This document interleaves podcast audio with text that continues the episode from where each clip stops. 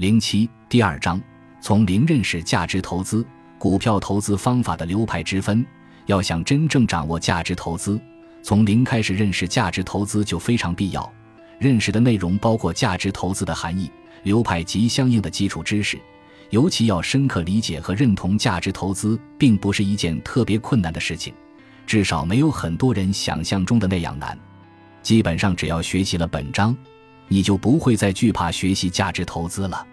武侠小说中，武林人士分很多门派，每一个学武之人都要选择一个门派拜师学艺，比如峨眉派、武当派、少林派等，然后在各自的门派里接受系统的训练。由于个人天赋和努力程度的不同，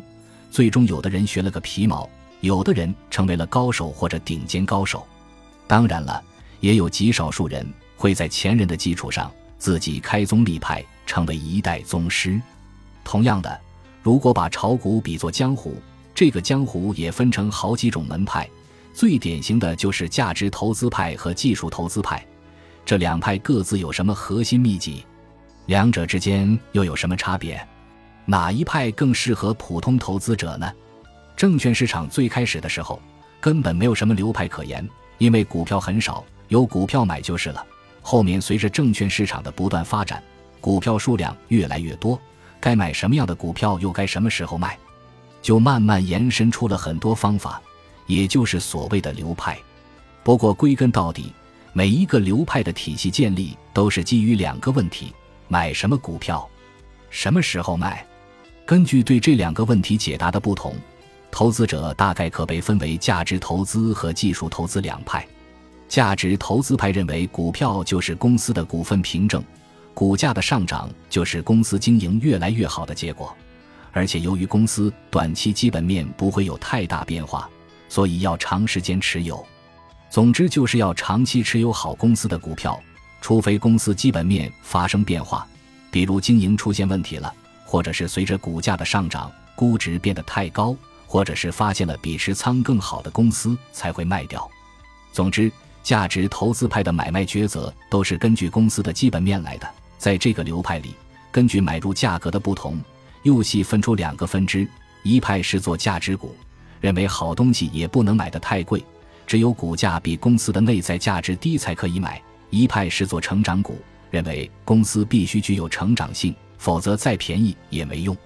价值投资派的开山鼻祖是格雷厄姆，他的证券分析。更是被无数价值投资者视为开山之作，一举奠定了价值投资体系的基础。在证券分析之前，市场上根本没有价值投资一说，要不就是技术派，要不就是消息派。也许有一些投资者秉持价值投资的理念在做投资，但他们却不知道自己的理论依据。格雷厄姆自己一个人生生的将证券行业分析往前推进了一大步。至于我们更为熟悉的巴菲特，虽然被公认为价值投资的集大成者，但其实反倒在这个价值投资的分析体系上没有太多的贡献。主要是他不出书，所有关于价值投资的理念都是通过一年一度的股东大会致股东的信，以及股东大会上的一些问答流露出来的。但他本人到现在并没有一个完整的体系出来，只是由于他巨大的成就，知名度更高。成为价值投资最好的代言人，正是因为他的成功，才使得价值投资的理念在全世界范围内大行其道。上面说了，价值投资的买卖行为是由公司的基本面决定的，但基本面看不见、摸不着，对很多投资者来说非常不友好。在证券交易有了图形，也就是 K 线图发明之后，尤其是随着互联网的发展，股票行情随时可以触达之后。大家发现这些红红绿绿的 K 线走势背后似乎隐藏着一些规律，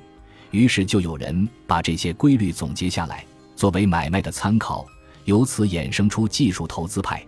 技术投资派的买卖决策完全是基于图形走势来决定的。技术派中又分很多种，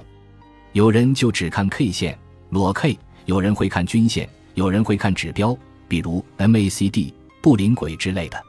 价值投资派对技术投资派看图形炒股的思路是无法赞同和理解的，因为他们觉得走势是不可预测的，是没有规律可言的。那么技术派是不是真的就一无是处，行情的走势真的就没有任何规律可言，根本没有办法预测。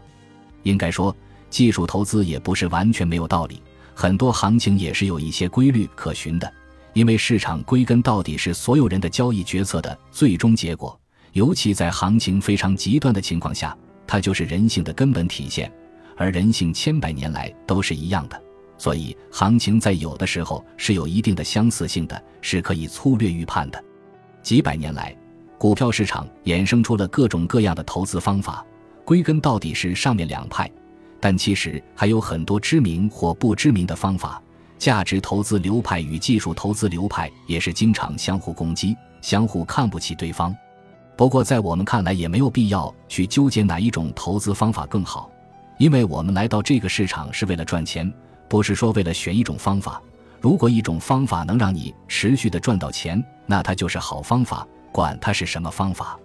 每个人的特质不同，适合的方法也可能会不同。所以，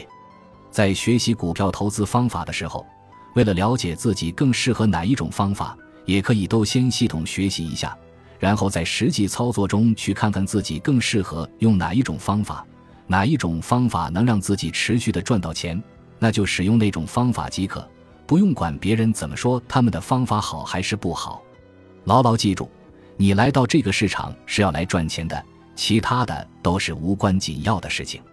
不过有一点是非常肯定的，长期来看，做价值投资的成功率会更高。选择优秀的公司，耐心持有，等待市场给予回馈，对绝大多数投资者而言才是最可靠的方法。其实不光是普通投资者。绝大多数的投资大师、基金经理也都是选择价值投资，因为这最接近投资的本质。这也是为什么我们在大力宣传价值投资的原因。